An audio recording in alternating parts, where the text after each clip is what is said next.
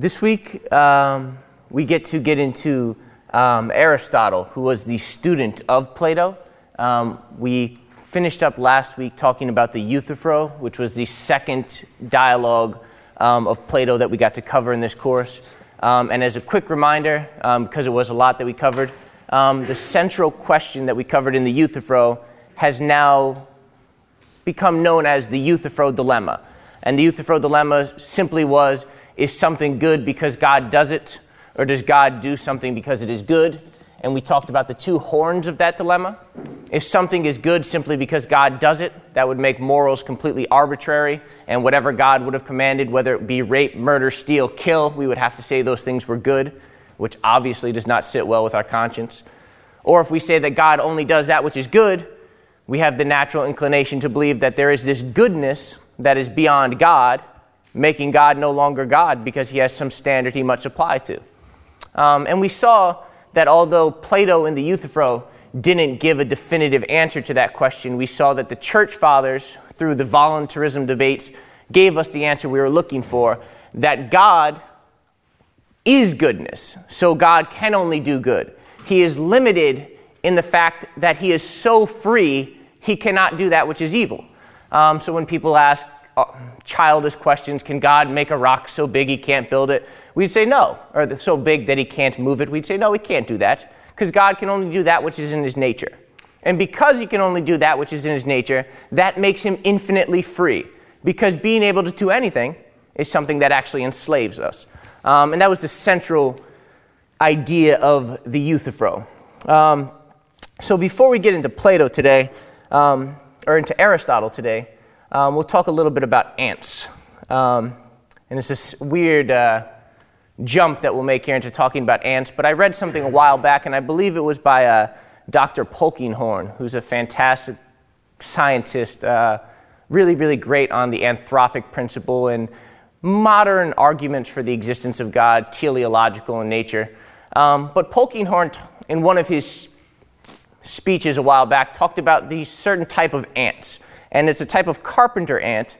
Um, not a carpenter ant, I should say. It's a type of uh, army ant that uh, they're blind. These ants, and the way that they get around is they follow the pheromones of the ant that is in front of them.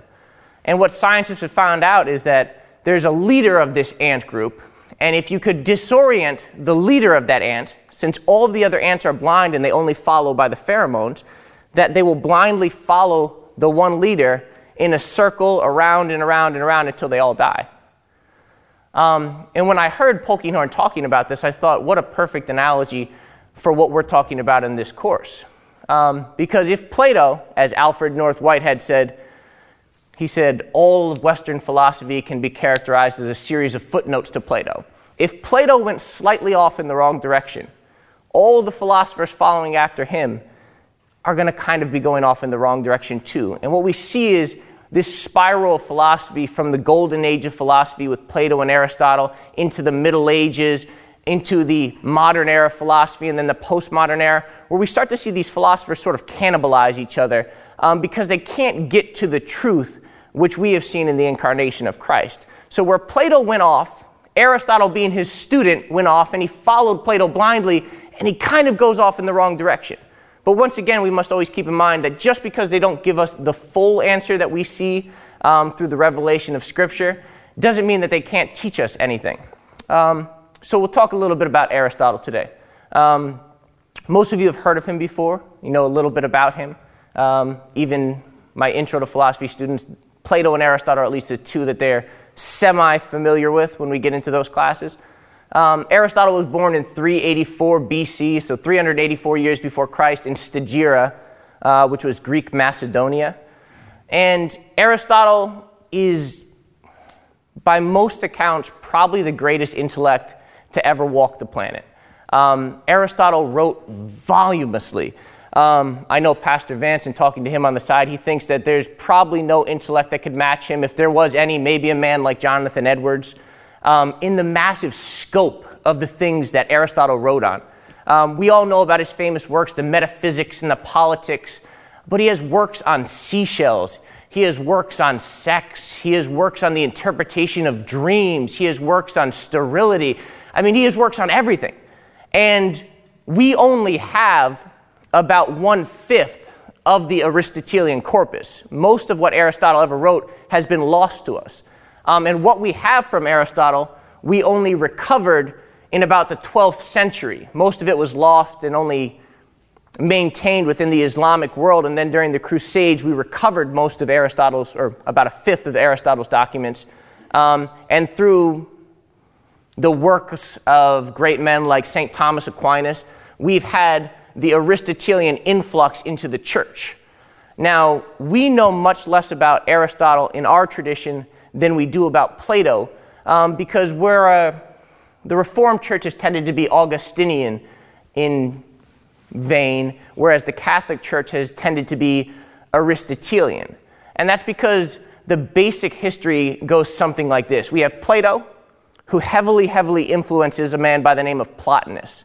And Plotinus was a man who started a school called Neoplatonism or New Platonism. And Plotinus deeply, deeply influenced St. Augustine. St. Augustine, in his early struggles when he was fighting through Manichaeism and trying to deal with the problem of evil, finally finds some answers that he's looking for in the works of Plotinus. And Plotinus, since he was a Neoplatonist, basically introduces Augustine to Plato, and hence Plato is given to the New Testament church. Um, and so much of the theology, much of the doctrines of the church are very Platonic in structure. Um, now, on the other side, the other vein, the Catholic side, we have Aristotle. And Aristotle is recovered in the 12th century, and St. Thomas Aquinas writes 39 different volumes on Aristotle. And because of his great focus on Aristotle, there's a huge Aristotelian influx into the Catholic Church. Um, so we see these kind of two dividers. We have the Platonic Christianity of the Reformed Church, and we have the Aristotelian Christianity of the Catholic Church. Now, talk a little bit about Aristotle's early life. Aristotle, this genius man, um, he was raised in the atmosphere of great academic learning and scientific learning. His parents were scientists, and Aristotle um, was one of the first early scientists himself. Um, he studied under Plato for 20 years at the academy. Plato started a school called the Academy, and Aristotle studied under him for 20 years um, which has led many people, um, at least in academic communities, to have this debate who is the greatest philosopher of all time? Was it Plato? Was it Aristotle? And usually those that are in favor of Plato will say, well, Aristotle studied under this guy for 20 years. Clearly, Plato must be the greater mind. Um, because as any, I've had students at Mount St. Mary's that have taken maybe three or four of my different classes, and after they've taken the fourth one of my classes, they're like, I've heard that story before. You've used that analogy before. And those are just four classes. And you start to think, well, imagine studying under somebody for 20 consecutive years and to keep wanting to stay when you're an intellect like Aristotle, that kind of tells you just how great of a mind Plato was.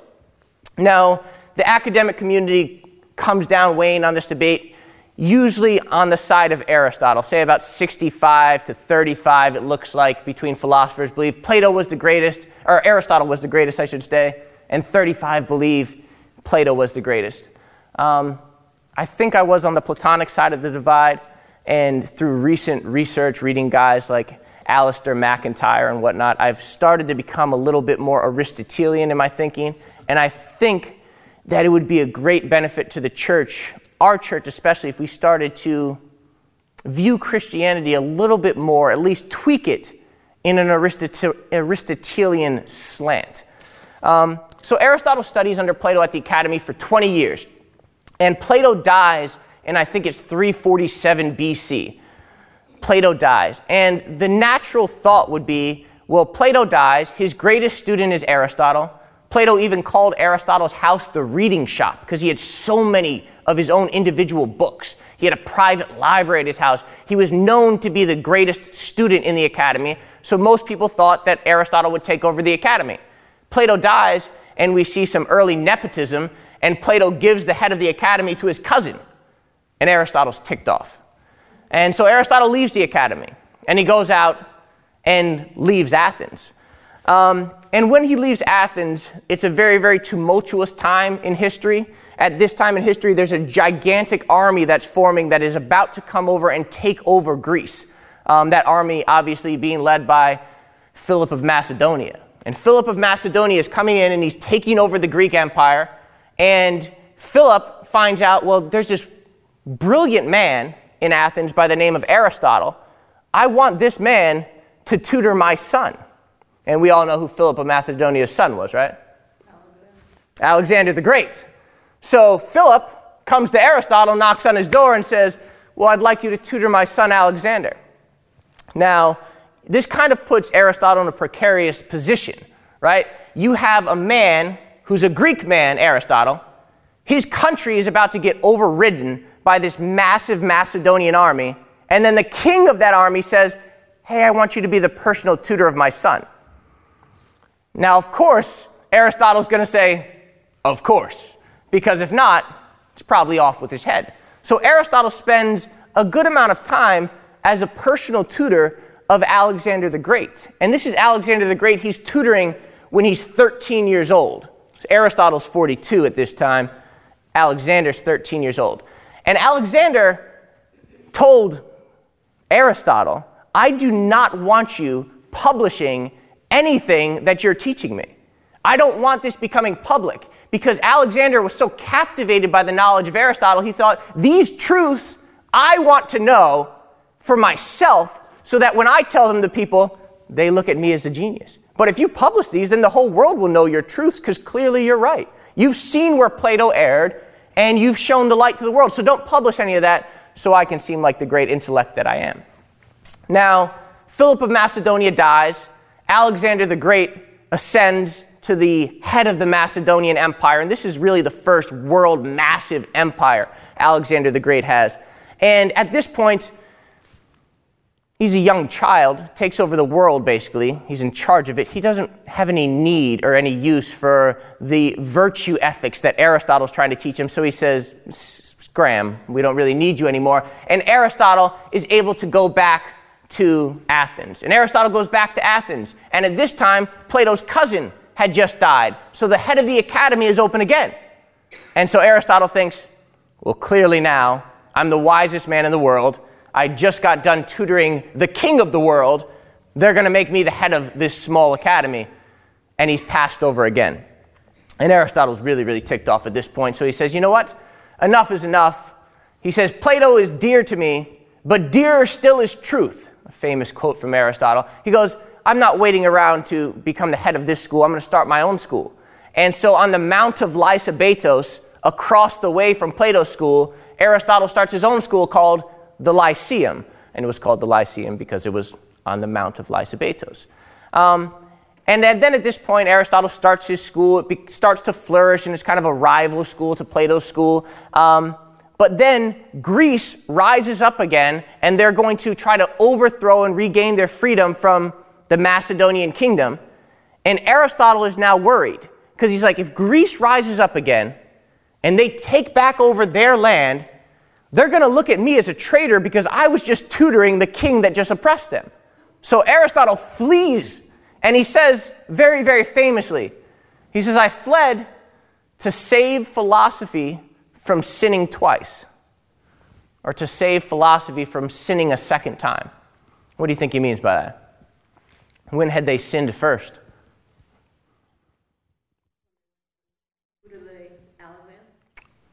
Maybe. But when had, when, had, when had Athens greatly sinned against philosophy? Socrates. They killed Socrates. Right? You already killed Socrates, and now if you stay, if I stay, you're going to kill me too. So Aristotle fled, and he went off, and a few years later he passed away. Um, so that's the quick and dirty of Aristotle's life. Now, Aristotle's philosophy, um, you would think would be very, very similar to that of Plato's because he spent 20 years studying under him. Um, but there's a lot of dissimilarities between the two. Um, and we see these dissimilarities most fleshed out in Aristotle's great works, the Metaphysics and the Politics. And we already discussed how he got the name metaphysics. Um, it came from Aristotle's students because Aristotle had wrote all these fantastic works on the movements of physical bodies in the universe, and he called those the physica, or the physics. And then they found this discussion on substance, essence, universals, actuality, potentiality, teleology, all these weird things. And the students were like, well, we found this after the physics, so we'll call it the metaphysics, that which is beyond the physical or past the physics. And that's actually the genealogy of where we got the word metaphysics. But in the metaphysics, we see Aristotle giving or rejecting the Platonic idea of the forms. And if you remember back to when we discussed Plato, Plato believes that ultimate reality, truth, beauty, goodness, everything that is ultimately real exists in the world of forms. And all of this that you're seeing in front of you is nothing more than the shadow of that universal principle. Now, if you think back to Aristotle, Aristotle was raised in this scientific family, and he was disinclined to dismiss the world around him as illusory or as a shadow. He says, no, no, this stuff in front of us has to be the real stuff. This cannot purely be fake. And if you pull out the picture that I gave you there in front of you, um, it's a fantastic illustration of just how much good art can tell us about philosophy and can tell us about the world. Is anyone familiar with this famous Renaissance painting? Anyone know the name? You've seen it before. The School of Athens. And do you remember which Ninja Turtle painted it? Raphael. Yeah, this is Raphael's famous School of Athens. And what I did for you here on this handout is I just zoomed in to the very, very middle of Raphael's School of Athens because usually, if you take any art history class, they teach you what the artist is trying to tell you, what is most important to them, they will put at the center of the painting. The things on the periphery are peripherally important to them. Um, so, right at the heart of the painting, you see in the School of Athens, you see Plato, who is on your left to the picture, and you see Aristotle, who is on your right. And if you were to zoom out on the picture, you see a horde of other philosophers and wise men and ancient scribes and whatnot. But right at the center of the picture, Raphael paints Plato and Aristotle, saying these were the two central figures of reason, the two central figures of philosophy, the two central figures of thought. And it's very, very important that you see what's going on um, with the two men here. On the left, you see Plato, and he's walking through the middle of all these other scholars. And Arist- on Plato's right hand, you see he's pointing up, right? And on his left hand, you see he's holding a book. And it's nice and zoomed in here so you can see what the book is. And Plato is holding a book called the Timaeus. And that was one of his dialogues we haven't discussed in this course, which we won't discuss. Um, but the Timaeus is Plato's account of the creation of the universe. It's his Genesis story.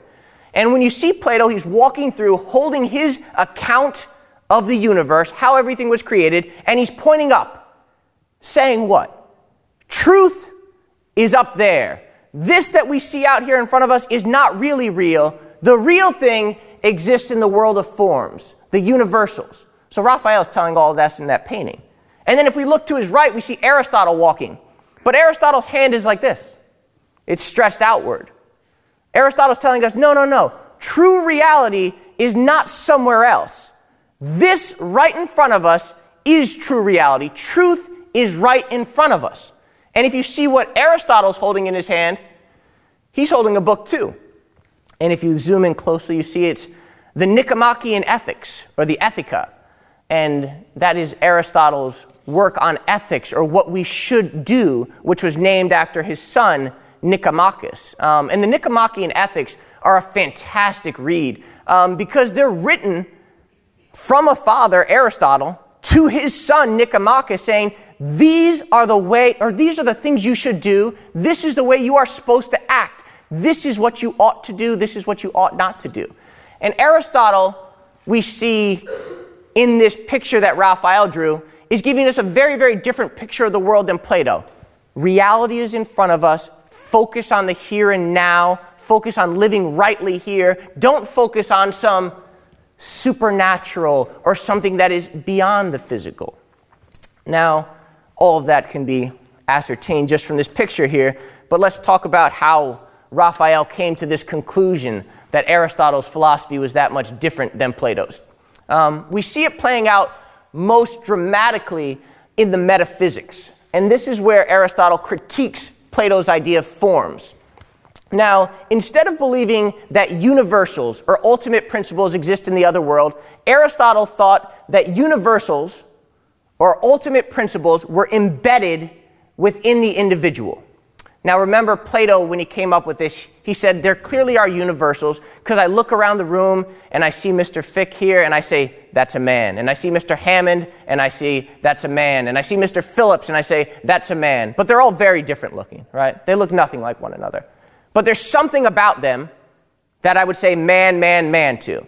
Plato would say they have the universal shadow of manness, they have the eidos of manness, the essence of manness. But they aren't really the man, they're a shadow of what true man would be. Aristotle says, Nope, that doesn't jive right with me. I don't think that's correct. It seems like this essence, the manness, must be something that's not just a shadow to them, it's something that's deeply embedded within them. In them is the universal principle of manness. And Aristotle would do that because of his scientific background. He, was, he didn't want to dismiss all of this that he saw around him. Um, so Aristotle would say the same thing about virtues that virtues do not have some kind of ultimate standard outside of us, but virtues are deeply embedded within the individual. So essences are within us. Now, this flies right in the face of what Plato believed. Um, but Aristotle thought this must be the case. And he thought this must be the case because he thought that Plato's forms and his universals were very, what he called, stagnant. We have these stagnant principles that override all life. But he says life doesn't seem to be stagnant. Life seems to constantly be in a state of flux from actuality to potentiality. And he found this out through his scientific research. You look around the world and you see all the leaves on the trees right now, right? And the leaves are actually green, right? But we all know that they are potentially yellow and red and orange, right? They have this actuality, what they are right now, but they have a potential to be something else. And life, Aristotle thought, was in this constant flux or a movement from what you actually are to what you c- could potentially be. And Aristotle thought what guided this movement of actuality to potentiality was this idea of a telos. Now, a telos is a Greek word which means design or purpose. And Aristotle believed every single thing in the universe was deeply embedded in it with a telos, an individual telos, a design or a purpose for why it is there. Aristotle believed the telos of an acorn would become an oak tree. But we all know that not all acorns become oak trees, right? So some acorns do not get to fulfill their telos. And Aristotle believed the same thing for all the individual human beings of the world. We're embedded with a telos, right? Right now, I actually am something, but I have the potential to be something else. Now, I might not reach that potential, right? I might get involved in, in, in drugs, right? And, and I could be thrown off from my telos, or I could just not be steeped in the virtues, so I can't determine what my purpose or what my telos actually is.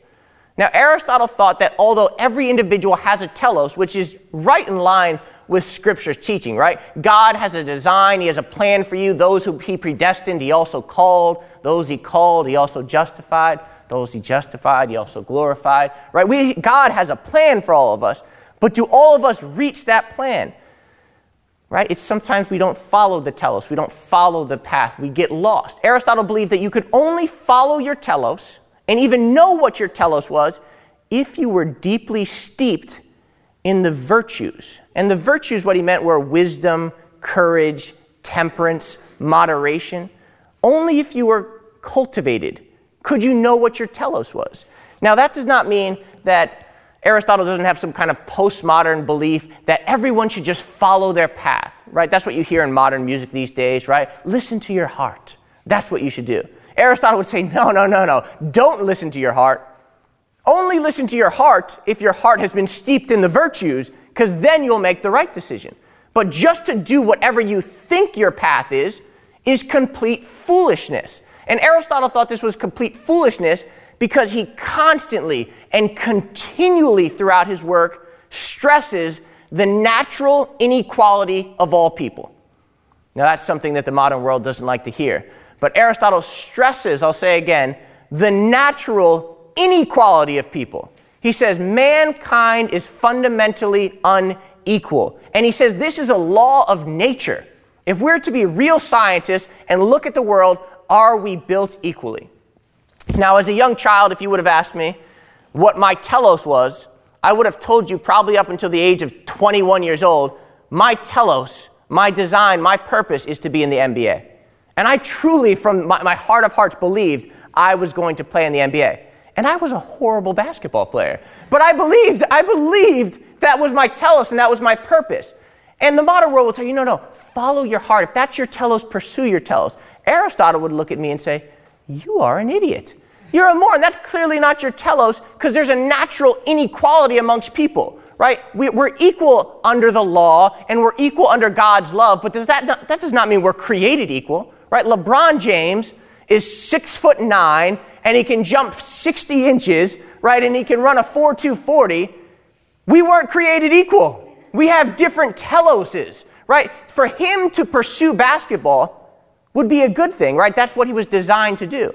But if I try to teach my little daughter to be an NFL linebacker, right, I would be crafting her away from her telos, right? That would not be her design or her purpose. And Aristotle constantly stressed the idea that if we try to make all people equal, we are doing great injustice because people should not be treated equally. One of my favorite lines from Aristotle is, is he says, Justice is not equality for all. He says, Justice is equality for the equal. When you are equal, you deserve to be treated as equal. And I gave you the example before um, from my class. I tell my class at the beginning of the semester, I say, well, you, you, all of them turn in their 10 page research papers at the end of the semester, and I say, you know what? I'm going to give every single one of you a B minus without reading the paper. That would be the height of injustice, wouldn't it? The student that was going to get an F and turned in a two page paper that was plagiarized, he's like, yes, but the student that worked really hard and was expecting an A on the paper, they say that's unjust. You can't treat us all as equal. Why? We don't deserve to be treated as equal. And Aristotle stressed that idea. But he focused on this idea of a telos. Every individual has these universal principles embedded within us, and we need to move towards what our design, what our purpose was. Now, the, for our purposes, I think the importance of Aristotle has somewhat been lost to the church at the expense of Platonism. We tend to view universals in a Platonic view that the truths of the world, um, all the true things, wisdom, justice, courage, even God, is something that is very, very separate from us, and we have a shadowy version of it. That's it.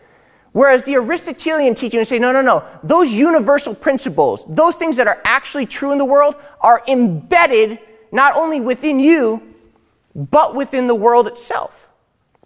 Now, if you'll bear with me for a minute, I'll give you the Justin version sketch of the entire Bible here, real quick.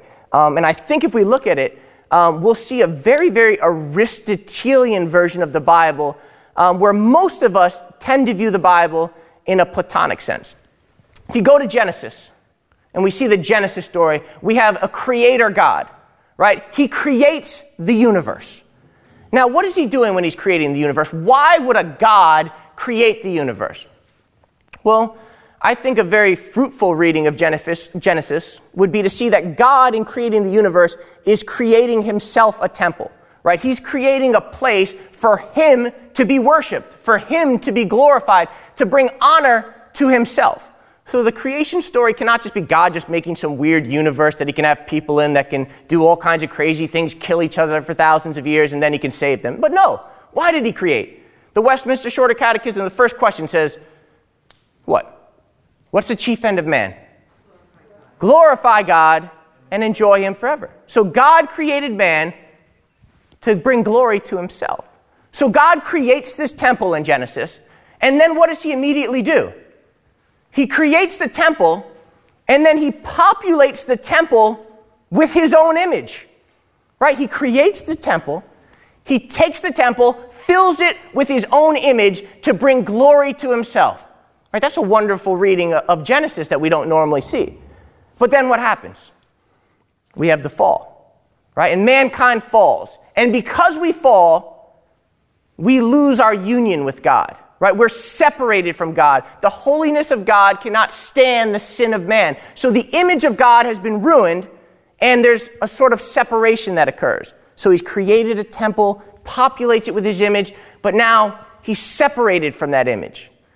What we see later on throughout the Old Testament, we see God then coming to Abraham, right? And he comes to Abraham, right? He's not over here separate in some other universe. He comes to Abraham and he says, I'm going to make a great nation out of you. You are going to be my special people. And he makes a covenant with Abraham. And through Abraham, we have Israel, right? So God, once again, enters the temple to be with his people in a real sense. So he makes the covenant with Abraham. But then we see, once again, what? We see wickedness, right? We see Joseph sold into slavery. And when Joseph sold into slavery, we see Israel sold into slavery. But then what happens again? God remembers his promise to Abraham, comes back to his people, and delivers them from the Egyptians. Right? He delivers them, comes back through the miraculous events of the Passover, through the great leadership of Moses, right? He delivers the people. And he delivers the people, and then he gives Moses the law. Right? He gives Moses the law. He says, This is the way that you are supposed to live. These are the guidelines. And if you remember those guidelines that we talked about last time, they're not just laws. Remember, those guidelines are freedom. Right? He's saying, if you do these things, they're going to make you infinitely free. Don't steal, don't murder, don't dishonor your parents, don't put other things before God, and you will become free. Because, as we talked about last time, limitations is what provides freedom, as opposed to just open runway to do whatever we want or a license for licentiousness. So, we all know about that story, right? God gives Moses the law. But one of the most remarkable parts of the whole Old Testament to me is not only does God give Moses the law, he gives him directions for building a tabernacle. So we have Israel delivered from Egypt they're the new creation headed to the promised land, right? So we can see Israel as almost the new humanity heading to the new Eden. But God doesn't say, all right, I'll see you when you get there. He's like, no, no, I'm coming with you. Right? They build a tabernacle, and God is directly following the Israelites. He's, he's carried with them. Right? That's a, mar- a remarkable thing that I, sometimes we always think of God as separate from us in that Platonic sense. But Aristotle's idea is no, no, no. These essences, these universals are embedded within the people. So God is carried along with the people. And then we see later on, we see Solomon, right? Solomon is to build the temple of God, right? So within God's temple, the whole universe, he builds up another temple, a temple for himself to be where? Right with his people, not separate from his people, but in their midst. But then once again, what happens? Sin, the people are wicked, and the temple is overrun by the Babylonians. Like the Babylonians come in, and once again, there's a sort of separation that Israel has with God. And you can see, if we view the Old Testament in this way, the whole Old Testament is kind of a story of God wanting to be directly with his people, to commune with his people, but because of our wickedness, the reconciliation is not full. We can't fully be united to God because of our own wickedness. And if you view the Israelites then longing for this reconciliation with God, by time you get to the New Testament, the events of the New Testament are way more dramatic than if we were just to pick up the New Testament and read, God became man. Well, you, you need the backdrop of Israel to understand what that means. The Israelites are waiting for a reconciliation with God. And then finally, in the New Testament, we get that dramatic event where God becomes man, not in this weird way where he's over here in the universal forms outside of us, but he enters humanity right? He's in there with us, embedded in the here and now in the person of Christ to reconcile the world to himself, right? Pastor Vance probably mentions the verse at least every other week from the pulpit, right? 2 Corinthians 5:19, right? God was in Christ reconciling the world to himself. Right? That's the incarnation. That these people that wanted to be close to God are finally reconciled to God in Christ, who came to us, who is in our midst. He's not separate from us. And then we see Christ, his death, his resurrection, and then his ascension.